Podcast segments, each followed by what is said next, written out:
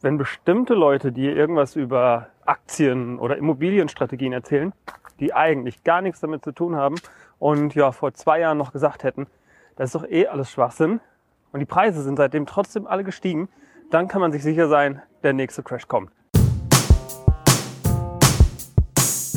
Hier ist Alex Berger, willkommen bei meinem Podcast bei der Hebelzeit. In meinem Podcast geht es ja darum, dass man Dinge einmal tut und immer wieder was davon hat. Und diesmal geht es um das Thema Wirtschaftscrash.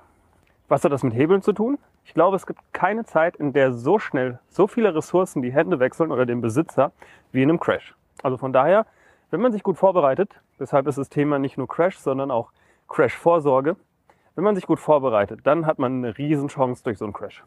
Das heißt, jetzt ein bisschen Zeit reinstecken, überlegen, was man da am besten macht und dann später davon profitieren. Was ich euch allerdings nicht geben kann, ist irgendein Rezept, an das ihr euch halten könnt, sondern ich werde euch einfach mal kurz erklären, wie die bisherigen Wirtschaftscrashs immer abgelaufen sind, was es da für Muster gibt und ja, am Ende überlege ich einfach mal laut, wie ich selber mit dem Thema umgehen könnte. Also, es gibt 3 verschiedene Arten von Konjunkturzyklen. Den kleinen Konjunkturzyklus, der wiederholt sich alle 3 bis 4 Jahre. Dann haben wir den mittleren Konjunkturzyklus, der wiederholt sich ja ungefähr alle 8 bis 12 Jahre und dann gibt es noch einen großen, der dann angeblich alle 60 bis 70 Jahre stattfindet. Also ich sage jetzt angeblich, weil ich glaube, da wird sich gerade schon was ändern, also gerade bei dem großen, aber dazu kommen wir später. Die haben auch alle ganz tolle Namen, die sind immer nach ihren sozusagen Findern benannt und sie haben alle eins gemeinsam, dass sie nämlich von den meisten Leuten ignoriert werden. Denn wir haben schon so die Tendenz, wenn etwas bergauf geht, dann glauben wir, es geht ständig so weiter. Und warum das nicht so ist, das erkläre ich jetzt kurz. Den ersten Zyklus, den kleinen Konjunkturzyklus, den können wir eigentlich außen vor lassen. Denn der hat keine großen Auswirkungen. Also da geht es echt nur um ein paar Prozente rauf und runter. Und da geht es einfach darum, dass Firmen Überproduktion aufbauen. Die produzieren ein bisschen zu viel, dann gibt es mehr Angebot als Nachfrage, dann sinken die Preise ein bisschen, die Produktion wird ein bisschen zurückgefahren und so weiter und so fort. Ein Beispiel dafür ist vielleicht das mit den ganzen Streetfood-Festivals oder mit den ganzen Foodtrucks. Die waren am Anfang mal cool, hip und trendy. Dann haben ganz viele Leute gesagt, hey, wir machen jetzt auch mal einen Foodtruck. Dann war es den Leuten wieder egal. Und das ist ja so ein Zyklus von 3 bis 4 Jahren, wie das bergauf und bergab geht. Und ob es jetzt 3 oder 4 Streetfood-Festivals gibt, das macht ja eigentlich für den normalen Menschen keinen großen Unterschied. Der zweite Zyklus ist dann schon viel entscheidender für uns. Der spielt sich alle 8 bis 11 Jahre ab. Und ja, das letzte Mal, dass er unten war, das war 2008. Das heißt, wir sind jetzt gerade im 9. Jahr, nachdem wir das letzte Mal den Bust hatten, also den Tiefpunkt, die Rezession. Aber gehen wir doch erstmal zum Boom. Denn im Moment haben wir genau diese Phase. Hier in Deutschland, aber auch in vielen anderen Ländern haben wir eine ziemlich hohe Beschäftigungsquote. Die Leute verdienen gutes Geld. Das heißt, sie können zum Beispiel in Immobilien investieren. Wenn viele Leute dasselbe haben wollen, dann gehen natürlich die Preise in die Höhe. Um das Ganze zu refinanzieren, muss man dann natürlich auch die Miete anpassen, weil man will ja nicht, dass das Haus nach 50 Jahren immer noch nicht abbezahlt ist, sondern man strebt ja an, dass man das irgendwie spätestens nach 30 Jahren abbezahlt hat. Das heißt in Konsequenz, die Mieten werden einfach teurer. Die Mieterhöhung kann man aber auch durchsetzen, weil die Leute haben ja gerade alle Arbeit. Unternehmen suchen händeringend nach Mitarbeitern und das heißt, die Unternehmen sind auch gerade bereit, hohe Gehälter zu bezahlen, also eine Gehaltserhöhung zu machen. Und bei einem Jobwechsel verdient man sowieso mehr. So, das ist ja super, da können wir jetzt nämlich die Korken knallen lassen und unser ganzes Geld in ETFs schieben. Nee, so einfach ist das Ganze nicht. Denn was ist mit den Firmen, deren Geschäftsmodell es einfach gar nicht mehr zulässt, Leute immer mehr und mehr zu bezahlen? Richtig, die gehen pleite. Das heißt, irgendwann haben sich diese ganzen Mieterhöhungen und die ganzen Lohnerhöhungen so weit aufgeblasen, dass die Leute sich das einfach nicht mehr leisten können und nicht mehr mitziehen können. Und jetzt gibt es eine ganz böse Bewegung, denn es werden dann erstmal einige Leute entlassen. Das heißt dann für denjenigen, der auch eine Immobilie hat, plötzlich hat er keinen Mieter mehr, der ihm das bezahlen kann. Und dann wird es plötzlich für andere Marktteilnehmer auch schlecht, weil das, was man so schön verkauft hat vorher, das lässt sich auf einmal nicht mehr verkaufen, weil die Nachfrage einbricht. Und das heißt, dann entlassen noch mehr Unternehmen, noch mehr Leute. Klar, es sind immer die Unternehmen, die jetzt kein super gutes Geschäftsmodell hatten, aber trotzdem.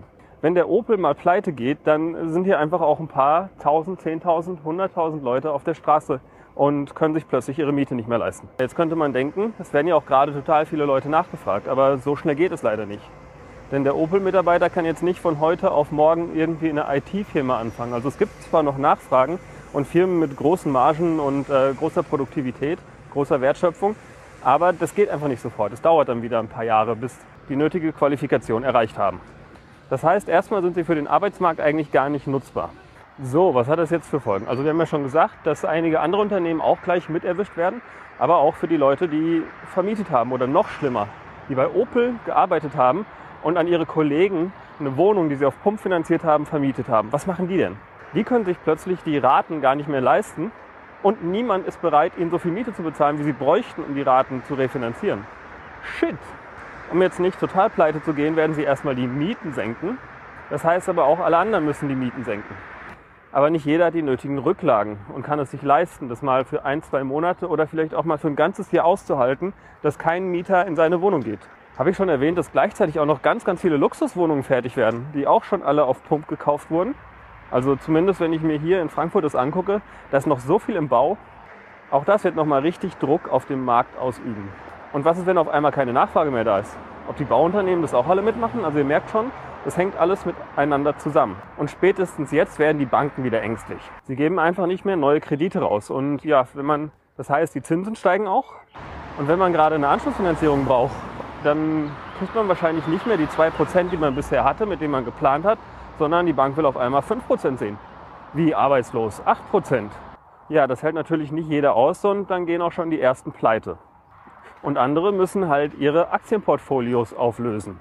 Und überhaupt, die Firmen sind ja gar nicht mehr so viel wert, denn sie hatten ja total viele Immobilien in ihren Bilanzen und das ist ja auch plötzlich weniger wert, weil mehr Angebot als Nachfrage da ist.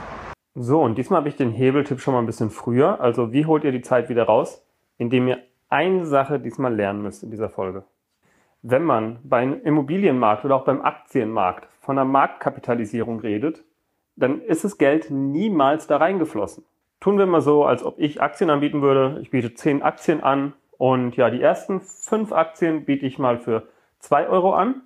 Das heißt, es sind insgesamt 10 € reingeflossen und die nächsten Aktien biete ich aber für 10 € das Stück an. Und die werden auch verkauft. Das heißt, es sind in dem Moment 50 € reingeflossen. Also 10 plus 50 sind 60 €, die reingeflossen sind. Wie viel ist aber jetzt die Marktkapitalisierung? Dabei wird immer nur die letzte Transaktion bewertet. Das heißt, 10 Aktien mal 10 € wären 100 € Marktkapitalisierung, obwohl die nie geflossen sind. Und wenn jetzt zum Beispiel der Crash kommt, 50% runter, die Alex Berger Aktien, die Hebelzeit Aktien sind nur noch 5 € wert, was haben wir dann für eine Marktkapitalisierung? 50 €. 5 € mal 10 Aktien. Das heißt, theoretisch wurden 50 € an Marktkapitalisierung verloren. Faktisch sind aber nur 10 € weniger gewesen, weil waren ja nur 60 €, die reingeflossen sind. Und jetzt denken wir das Ganze mal ein bisschen größer. Sagen wir mal, es gibt irgendwie 100 Wohnungen, die alle gleich sind und die haben erstmal 500.000 € im Bau gekostet. Und die letzten 2 Wohnungen wurden dann für 1 Million verkauft. Jeder, der in einer dieser Wohnungen wohnt, glaubt auf einmal, seine Wohnung ist 1 Million wert. Weil das letzte Mal, als jemand die verkauft hat, war sie ja auch 1 Million wert. Der Punkt ist aber, wenn jetzt alle gleichzeitig die Wohnungen verkaufen wollen, dann ist natürlich das Angebot viel größer als die Nachfrage und vielleicht wird es sogar unter 500.000 € pro Wohnung enden. Das heißt, wenn ihr irgendwie auf den Marktplatz guckt, dann haben die Dinge nur in dem Moment, wo ihr es wirklich verkauft bekommt, den Wert, der dran steht und nicht irgendwie abstrakt. Also solange ihr es nicht handelt, hat es nicht den Wert, der dran steht. Das müsst ihr verstehen. Und das ist natürlich eine Riesengefahr und weder die Banken raffen das, also irgendwie scheint es wohl keiner zu beobachten, dieses Prinzip, noch die ganzen Häuslebauer, die gerade unterwegs sind. Auch die scheinen es irgendwie nicht zu verstehen. Und jetzt fragen sich alle, wo ist denn das ganze Geld hin und wer hat es bekommen? Die Antwort ist, es war einfach nie da und das ist dann der Punkt, wo es richtig crasht. Die Leute verhalten sich natürlich total anders, weil ihr Aktienportfolio, was mal irgendwie 100.000 wert war, ist nur noch 50.000 wert. Aber das Gute ist, diese Krise, die dauert jetzt nicht ewig. Und in der Krise gibt es immer auch Unternehmen, die ein viel besseres Geschäftsmodell hatten. Das heißt, die gute Margen hatten und die jetzt anfangen, die ganzen Arbeitslosen für sich, für ihr neues Thema zu qualifizieren. Das heißt, die Leute bekommen auch wieder neue Jobs, verdienen wieder Geld, können wieder investieren und der ganze Kreislauf beginnt von Neuem. Das Schlimme bei der Sache ist nur leider, dass uns das niemand erzählt hat, sondern wir jedes Mal, wenn es diesen Crash gibt, denken wir uns, wow, da war wieder der Kapitalismus böse und die bösen Banken und alle sind böse zu uns. Also sprich, die Story wiederholt sich einfach und es wäre gar nicht so doof, wenn man sich einfach daran gewöhnt, dass es so passiert. Es ist einfach das Prinzip vom Kapitalismus. So, und jetzt kommen wir mal zum großen Zyklus. Also es gibt ja noch den 60, 70, 80 Jahreszyklus. Angeblich war der Crash ja schon 2008. Und worauf basiert dieser Crash? Der Zyklus hat einfach mit neuen Technologien zu tun. Als die Dampfmaschinen auf den Markt kamen, haben auf einmal ganz viele Leute, die mit ihrer Muskelkraft Geld verdient haben, ihren Job verloren. Dann kam die Eisenbahn als neues Medium dazu. Basiert zwar immer noch auf der Dampfmaschine, aber plötzlich wurden die Wege kürzer. Das heißt, es hat mehr und mehr Sinn gemacht, Produktionen zu zentralisieren. Das hat dann auch die Landflucht ausgelöst. Das ist schon ziemlich lange her, aber trotz allem hat es viel damit zu tun. Plötzlich konnte man die Dinge ganz leicht durchs Land bewegen und dadurch konnte man an einer Stelle halt mega viel produzieren. Dann kam plötzlich der Strom. Als der Strom überall verfügbar war, konnte man plötzlich Produktionsschienen und Produktionsgeräte an jedem Ort hinstellen, weil der Strom kam ja da an und dann hat die Maschine auch funktioniert. Also auch das hat wieder ganz, ganz viele Unternehmen disrupted sozusagen. Und danach kam das Automobil, also die Ölzeit. Auch das hat wieder einen sehr, sehr starken Einfluss gehabt und auch wieder ziemlich viel disrupted. Der nächste Zyklus, das ist der Computerzyklus. Nachdem wir also die Muskelkraft vollkommen durch Maschinen ersetzt haben, ging es jetzt an die Denkkraft sozusagen, an unser Gehirn. Davor mussten zum Beispiel mathematische Aufgaben von Hand gerechnet werden oder mit einem Rechenschieber. Und dann gab es auf einmal einen Computer und der konnte das viel, viel schneller und viel, viel effizienter machen. Und ihr merkt da, die Einschläge, die werden immer schneller. Also das, was uns immer gesagt wird, alle 70 Jahre kommt es zu so einem kleinen Crash. Ich glaube, nach dem Computer kam nämlich schon wieder die nächste Disruption, das Internet. Auch das hat wieder ganz viele Sachen unnötig gemacht, beziehungsweise ganz neue Möglichkeiten eröffnet. Wenn man sich das anguckt, hier Amazon hat super viele kleine Geschäfte zum Beispiel disrupted. Und gerade kommt eine unfassbare Disruption auf uns zu. Es steckt zwar noch in den Kinderschuhen, aber 3D-Drucker, Drohnen, selbstfahrende Autos und natürlich das liebe Thema AI. Jede von diesen Technologien hat auf jeden Fall das Potenzial, ganz, ganz viele Dinge durcheinander zu bringen. Und natürlich auch ganz, ganz viele Firmen und ganz, ganz viele Jobs unnötig zu machen. Aber das ist jetzt nur ein Teil der Sache. Was mit den ganzen Managern? Ihr könnt euch nicht vorstellen, wie viele Firmen mittlerweile ohne Management auskommen. Also sind zwar noch kleine Firmen, man hat noch nicht rausgefunden, wie man das mit 500 oder mit 1000 oder mit 10.000 Leuten macht, aber das ist nur eine Frage der Zeit. Über Tools wie Trello, Podio, Asana und die ganzen Sachen von Atlassian, also Jira, Confluence und so weiter. Also wenn man mit diesen Tools richtig gut umgehen kann, dann braucht man kein Management mehr. Dann kann ein Team selber sich die Arbeit organisieren. Wir haben es noch nicht ganz geschafft, dass man Teams ohne Geschäftsführung auf die Straße bringt, aber auch das wird noch kommen. Gehe ich nochmal kurz die anderen tollen Techniken durch. 3D-Drucker, was bedeutet das? Wir brauchen keine großen Produktionen mehr, sondern wir laden uns den Plan runter und drucken uns im Grunde genommen einfach unseren Mixer. Wenn der 3D-Drucker sogar noch löten kann, dann gibt es einfach kaum noch Dinge, die vor dem 3D-Drucker sicher sind. Oder denken wir nicht größer, sondern kleiner. Was ist, wenn wir auf einmal Medikamente selber drucken können? Individuell auf unsere DNA abgestimmt. Brauchen wir dann noch die großen Pharmahersteller? Brauchen wir dann noch die Apotheken? Oder reicht so ein kleiner Drucker, der irgendwo rumsteht? So ähnlich wie eine Videothek, die es früher gab. Oder kommen wir zum nächsten Thema, zur Drohne. Kann uns die Drohne einfach die kleine Tablette, die individuell für uns hergestellt wurde, bringen? Ich weiß nicht, ob ihr das mitkriegt, aber ein Bereich, der total unterschätzt ist die Agrarwirtschaft. Ziemlich viele Bauern nutzen im Moment Drohnen, um zum Beispiel Saatgut auszubringen, um Schädlingsbekämpfungsmittel oder Ähnliches zu sprühen oder auch, um zu gucken, ob die Saat schon aufgegangen ist. Warum soll er denn mit dem Trecker irgendwie 7 Kilometer weit fahren und einmal ums Feld und überall gucken, wie weit das Ganze ist? Er könnte ja auch einfach seine Drohne nehmen, kurz die Drohne hinfliegen lassen, das kann man auch einprogrammieren über GPS. Die macht ihm Fotos und nur dann, wenn die Saat schon reif ist, dann schickt er seinen selbstfahrenden Trecker los, der dann das Feld für ihn aberntet.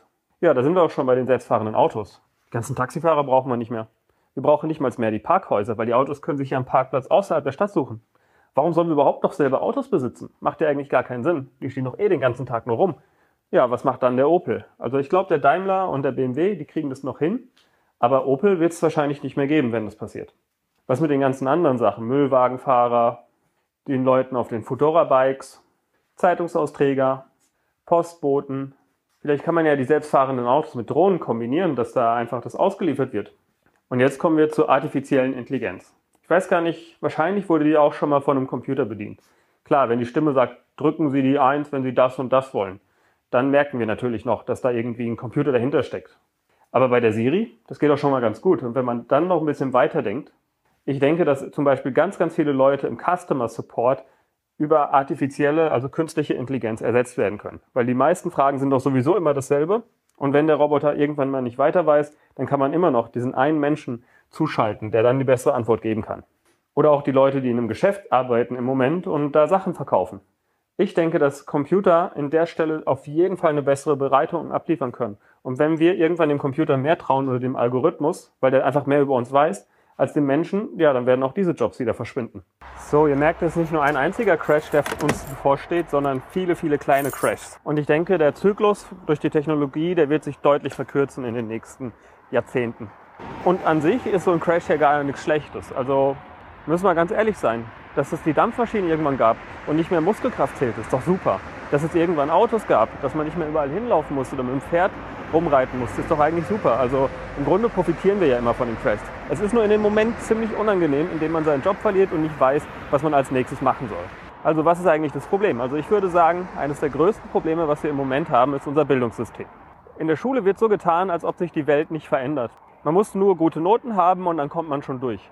Was man aber halt nicht beigebracht kriegt, ist Problemlösungskompetenz, sich irgendwie durchzuwurschteln und alle Sachen, die eigentlich notwendig sind in einer Welt, die sich alle 10 Jahre, ja im Grunde genommen, komplett ändern wird. Im Grunde genommen müssten wir den Kindern jetzt einfach viel mehr Problemlösungskompetenz beibringen und wie sie sich aktuelles Wissen drauf schaffen, als dass sie irgendwelche Tests machen, irgendwelche Noten vergeben und sonstige Dinge. Ich glaube auch, zum Beispiel soziale Kompetenz wäre deutlich wichtiger als irgendwie die Hauptstädte von Bundesländern auswendig zu lernen. Wie unwahrscheinlich ist es denn, dass in 50 Jahren die Bundesländer noch irgendeine Bedeutung haben? Klar, es ist für einen Lehrer total einfach abzufragen, wie ist denn die Landeshauptstadt von Thüringen, als zu bewerten, ja, beschäftige dich mal irgendwie mit einem Thema, von dem ich keine Ahnung habe. So, genug geschimpft, aber ich glaube wirklich, wir haben echt ein großes Problem, weil wir uns eben nicht dran trauen, das Schulsystem mal an die aktuelle Zeit anzupassen. So, genug gehatet. Jetzt kommen wir einfach mal zu ein paar Fragen und ich muss euch gestehen, ich habe mir die Fragen aufgeschrieben, aber habe jetzt noch keine echten Antworten. Also vielleicht werde ich die innerhalb dieser Folge entwickeln. Die erste Frage ist, was kann man tun, um sich auf so einen Crash vorzubereiten? Ich denke, das Erste, was man machen sollte, ist, dass man sich ein paar Rücklagen bildet. Und zwar nicht nur irgendwie sich aufs Arbeitslosengeld verlassen. Ich würde ja sowieso nichts bekommen, ich würde ja nur Hartz IV oder so bekommen. Und deshalb habe ich für mich irgendwann mal entschieden, dass ich mindestens immer ein Jahr lang Rücklagen haben will. Lieber natürlich mehr. Das heißt, wenn mal irgendwie was Krasses passiert, wenn es eine Wirtschaftskrise gibt, dann habe ich länger als ein Jahr Zeit, weil ich denke nicht, dass ich komplett auf Null gehen werde, was die Einnahmen angeht. Aber ich habe länger als ein Jahr lang Zeit, um mir wieder was Neues zu suchen, ein neues Produkt zu entwickeln, neue Angebote zu machen und sowas. Also nutzt den Boom gerade auf jeden Fall, um euch Rücklagen zu bilden. Haut nicht das ganze Geld raus, steckt nicht alles in Aktien, sondern seht zu, dass ihr einfach irgendwo ein paar liquide Mittel habt. Und ich selber habe jetzt noch ein bisschen Hedge natürlich auch betrieben. Ich hatte ja schon die Ethereum-Folge. Für mich ist es sozusagen die Absicherung gegen, dass der Euro komplett verkackt.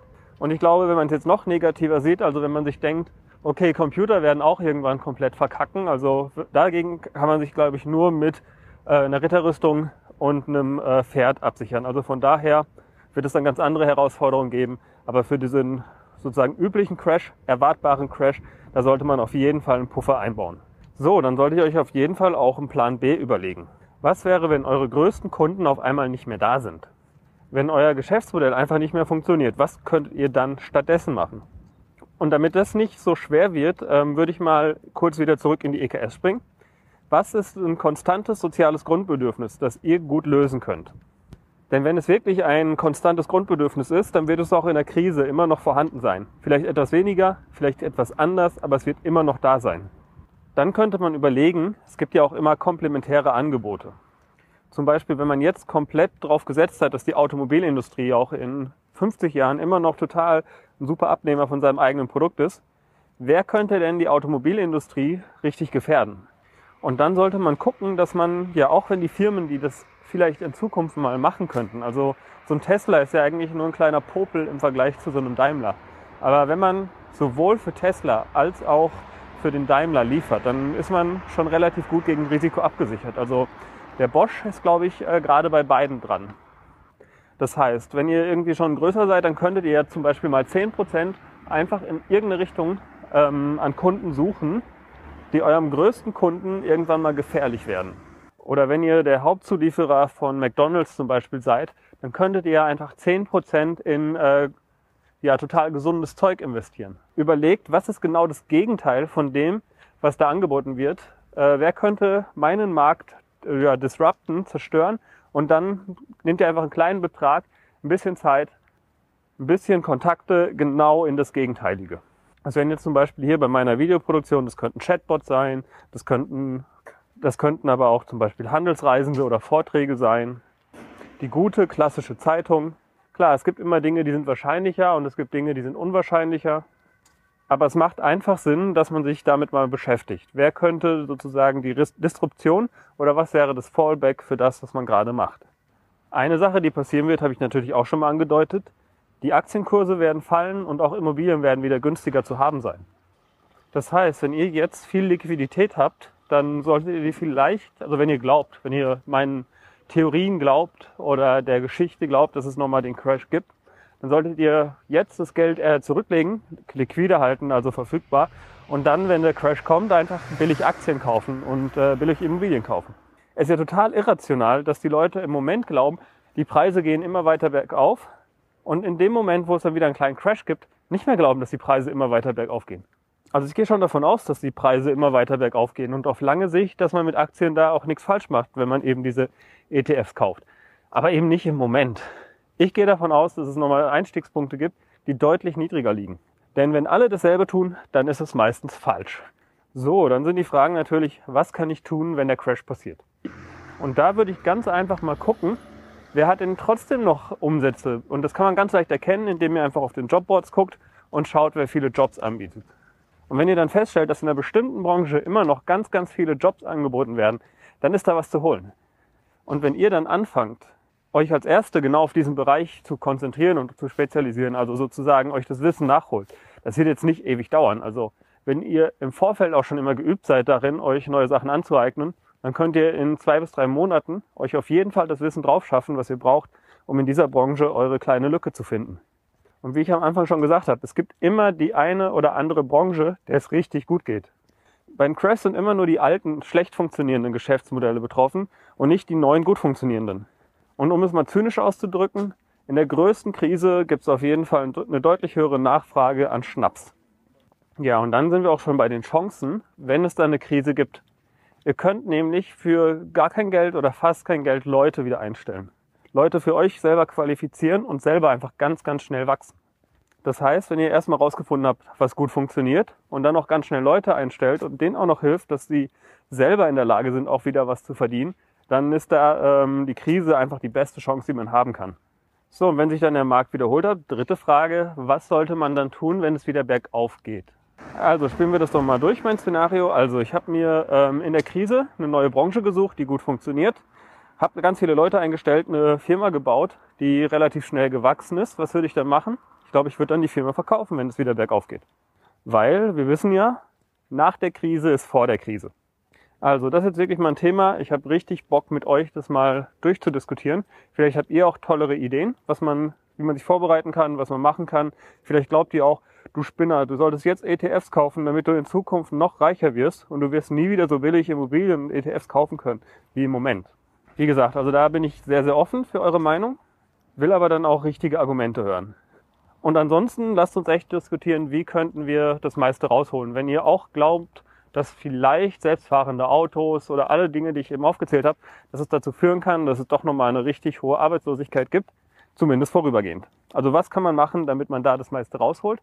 Und was ich jetzt gerade raffe ist, also am Anfang habe ich ja noch nicht genau gewusst, wo der Hebel ist, aber gerade verstehe ich etwas. Wenn man einfach davon ausgeht, dass alle 10 Jahre so eine Krise ist und man macht es immer so, dass man dass man immer nach 8 Jahren sozusagen in die Liquidität geht, die Krise abwartet, dann wieder reingeht, dann hat man echt einen krassen Hebel. Weil eine Verdopplung, eine Verdreifachung nach jeder Krise ist eigentlich locker drin. Von daher nutzt die Blase, nutzt das Irrationale einfach zu euren Gunsten und verhaltet euch einfach genau anders wie der Mob. Wenn im Morgenmagazin gesagt wird, Immobilien kaufen ist total super, dann könnt ihr davon ausgehen, ihr solltet jetzt verkaufen. Wenn der Taxifahrer euch erzählt, dass er eine 100% Finanzierung auf eine Immobilie bekommen habt, dann solltet ihr verkaufen. Und wenn die Gehälter gerade ganz, ganz schnell steigen und keine günstigen Arbeitskräfte mehr zu finden sind, dann solltet ihr verkaufen. Wartet einfach ab, bis es wieder umgekehrt ist. bis es keine Jobs gibt, die Leute bereit sind, für einen Apfel und ein Ei zu arbeiten, Immobilien gerade verschleudert werden wegen Zwangsversteigerung und jeder Angst hat oder jeder sich die Finger verbrannt hat am Aktienmarkt, dann ist wieder Zeit zu kaufen. Zum Abschluss aber noch eins. Ich habe nicht die geringste Ahnung, wann es zu diesem Crash kommen wird. Also da, ich versuche gar nicht mehr zu spekulieren, sondern ich werde einfach den Boom noch mitnehmen, werde eben nicht alles sofort wieder ausgeben. Also das ist sozusagen meine Absicherung. Und dann habe ich einfach Geduld. So, jetzt noch ein kleiner Gedanken. Also von daher, ihr merkt, wie ich selber das Thema gerade aufarbeite. Das Einzige, was ich nicht so auf dem Schirm habe, ist, gerade geht die Produktivität echt mega krass in die Höhe. Die Wertschöpfung explodiert faktisch. Besteht die Möglichkeit, dass wir irgendwie erstmal noch 300-400% bergauf gehen, bevor der Crash kommt und dann nur sich das Ganze halbiert? Also kann es sein, dass ich mich da verschätze? Die Antwort ist, ich weiß es nicht und vielleicht werde ich auch noch mal dann doch mich anders verhalten und habe viele Fehler gemacht. Aber vielleicht ist es genau der Indikator, jetzt zu glauben, jetzt muss ich rein, der mich darauf hinweisen sollte, dass es gerade zu spät ist und dass es bald platzt. Also man weiß es einfach nicht. Man kann nur die Umgebung beobachten.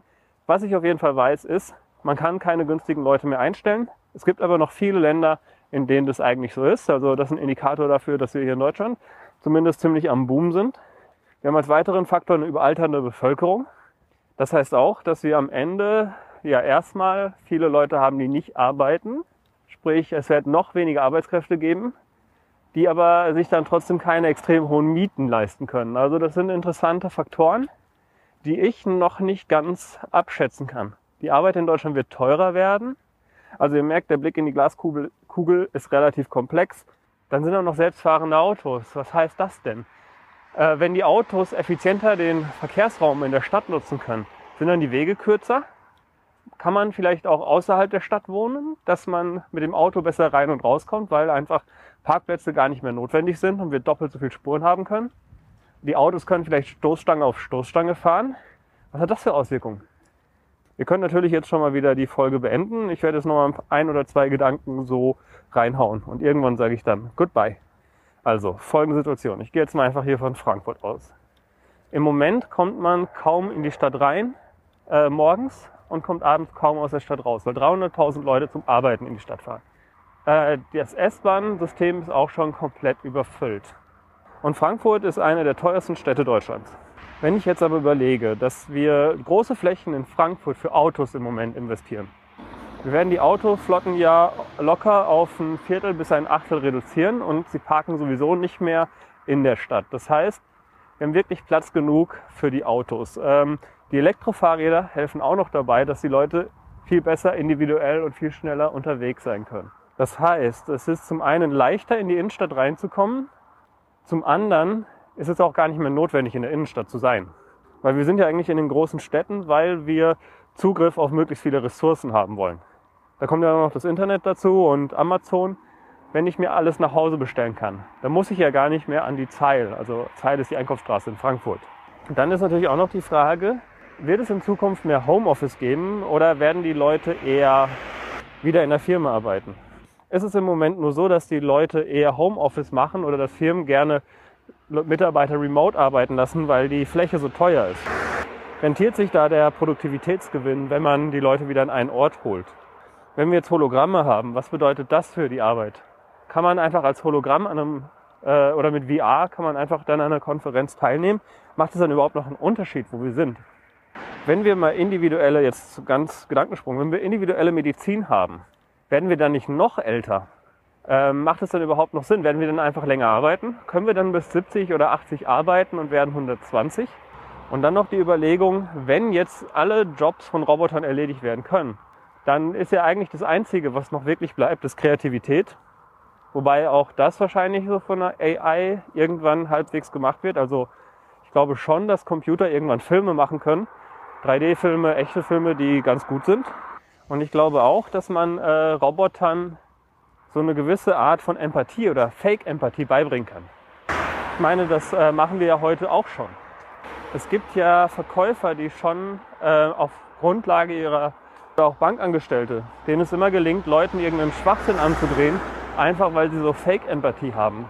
Und könnten das dann mit Computern noch besser, vor allem wenn sie dann sogar noch weiß ich nicht, per Infrarot die Körpertemperatur und die Mimik und vor allem auch Micro-Expressions lesen können. Ja, und um es auf die Spitze zu treiben, werden wir irgendwann diese knubbelfetten Menschen, die wir bei WALL-E gesehen haben. Und ja, auch wenn ich immer mal wieder über Lifestyle-Coaches oder glutenfreies Yoga läster, ich glaube schon, dass es in Zukunft nochmal viel, viel wichtiger wird. Eben weil wir ja, also Produktion spielt keine Rolle mehr, Transport spielt keine Rolle mehr. Wir werden irgendwann alles haben. Und vielleicht wird es echt so sein, dass wir uns einfach alle gegenseitig nur noch coachen. Trotzdem, diese Branche ist einfach sozusagen so auf der Dekadenz, auf dem Überfluss programmiert, dass sie halt in der Krise trotz allem immer große Probleme haben wird. Vielleicht macht es aber auch echt Sinn, genau in der Krise, genau diese Yoga-Leute zu supporten oder die ganzen Life-Coaches. Vielleicht sollte man genau in dem Moment, wo die am Boden sind, denen irgendwas anbieten, was ihnen hilft und dann ja sozusagen die Dachorganisation werden für diese ganzen Leute, die in diesem Umfeld arbeiten. Oder kann ich das sogar durch artifizielle Intelligenz oder durch einen Alexa-Plugin ja, ersetzen? Und sollte ich jetzt nicht viel besser einfach programmieren lernen? Oder wird Programmieren die nächste große Commodity? Also wird Programmieren auch durch artifizielle Intelligenz einfach ersetzt? Und wer programmiert die artifizielle Intelligenz? Was ja auch so ein interessantes Muster ist. Im Moment sind die Leute bereit, für jeden Scheiß einen Online-Kurs zu kaufen, den sie dann aber am Ende gar nicht angucken oder auch gar nicht nutzen. Wenn aber die Wirtschaft crasht, dann werden die Leute wahrscheinlich nicht mehr so leicht Geld ausgeben für irgendeinen doofen Kurs. Das heißt, die Leute, die Kurse anbieten, da könnte ich wahrscheinlich recht günstig die Kurse einkaufen. Also den Gesamtkurs mit Lizenz und mit vielleicht sogar allen Kunden. Also jetzt nicht die Kunden, sondern die Kundendaten. Aber das ist ja vielleicht auch ein ganz interessantes Modell. Und was passiert dann auf Facebook? Dann wird Facebook-Werbung ja mal wieder richtig billig sein. Das heißt, ich könnte bestimmte Leute dann, also ich muss wahrscheinlich gar nicht die Kundendaten von irgendwem kaufen, sondern ich könnte über Facebook einfach wieder bestimmte Leute nach bestimmten Kriterien qualifizieren. Aber welche Kriterien wären das? Was wäre denn da wohl sinnvoll? Dann ist natürlich auch noch eine entscheidende Frage. Macht es überhaupt Sinn, in Facebook noch zu investieren? Sind die so sicher aufgestellt, dass sie sozusagen die Krise überstehen können? Oder werden sie dann in der Krise von dem nächsten Netzwerk einfach überholt, weil sie zu hohe Kosten haben? Ich meine, die Margen bei Facebook, die erste Krise, da hat Facebook kein Geld gekriegt, die haben einfach nur Investoren gehabt. Und jetzt kommt die Krise, im Moment machen sie ja, glaube ich, richtig viel Schotter, aber ja, wie sind sie aufgestellt? Das muss ich mir echt mal anschauen. Also wenn Facebook nicht stabil genug aufgestellt ist, macht es gar keinen Sinn, dort nochmal zu investieren in der Krise. Also bei Snapchat gehe ich ganz klar davon aus, dass die bald die Grätsche machen. Twitter ist auch bald hinüber. Bei Google hingegen bin ich mir relativ sicher, dass die auch die Krise wieder überstehen werden. Apple hat so viel Geld, die werden auf jeden Fall das Ganze überstehen. Vielleicht wird auch einfach Apple Facebook kaufen und dann ist Facebook wieder safe. Tesla könnte es böse erwischen. Weil genau, das muss man auch immer beachten. Ich glaube, bei solchen Krisen kann es sein, dass die Leute, die die Krise verursachen und die Innovation treiben, trotz allem draufgehen, wenn das Modell eben nicht dafür ausgelegt ist, dass sie auch in der Krise bestehen. Also das ist ganz, ganz komisch manchmal, wenn man nur ganz knapp davor ist. Wenn man ein bisschen zu innovativ ist, dann ist so eine Krise ganz schön böse. Aber egal ob Facebook oder Google, eins ist sicher, es wird viel weniger Konkurrenz geben, wenn man Reichweite aufbauen will. Und auf der anderen Seite haben die Leute deutlich mehr Zeit, um wieder die Inhalte zu konsumieren. In irgendeiner Weise wird man das also nutzen können. So, das war's jetzt aber auch für die Episode. Wie ihr hört, bin ich nicht mehr draußen, ich bin wieder zu Hause angekommen. Und ja, wenn ihr das Ganze jetzt noch hört, dann sieht es so aus, als ob ihr euch den Quatsch, den ich am Ende noch dazu gelabert habt, angehört habt. Und nachdem ihr jetzt mal meine Überlegungen gehört habt, seid ihr jetzt aber echt mal fällig, also spätestens jetzt müsst ihr mir einfach mal einen Kommentar schreiben und erzählen, wie ihr euch vorbereitet, was ihr so denkt, was könnte in Zukunft alles auf uns zukommen. Also wie gesagt, es ist immer sehr, sehr gut, wenn man einfach mal drüber nachgedacht hat, vorbereitet ist und eben nicht, wenn es mal wieder einen kleinen Crash oder eine kleine Rezession gibt, sofort in Panik gerät. Wenn ihr noch andere kennt, die zum Beispiel gerade rumerzählen, hey, ich kaufe mir jetzt mit 0% eine Immobilie, die wird total durch die Decke gehen, dann schickt ihnen doch einfach mal diese Folge. Und wie immer, der Intro- und Abschlusssong ist von audionautics.com und heißt Clap Along.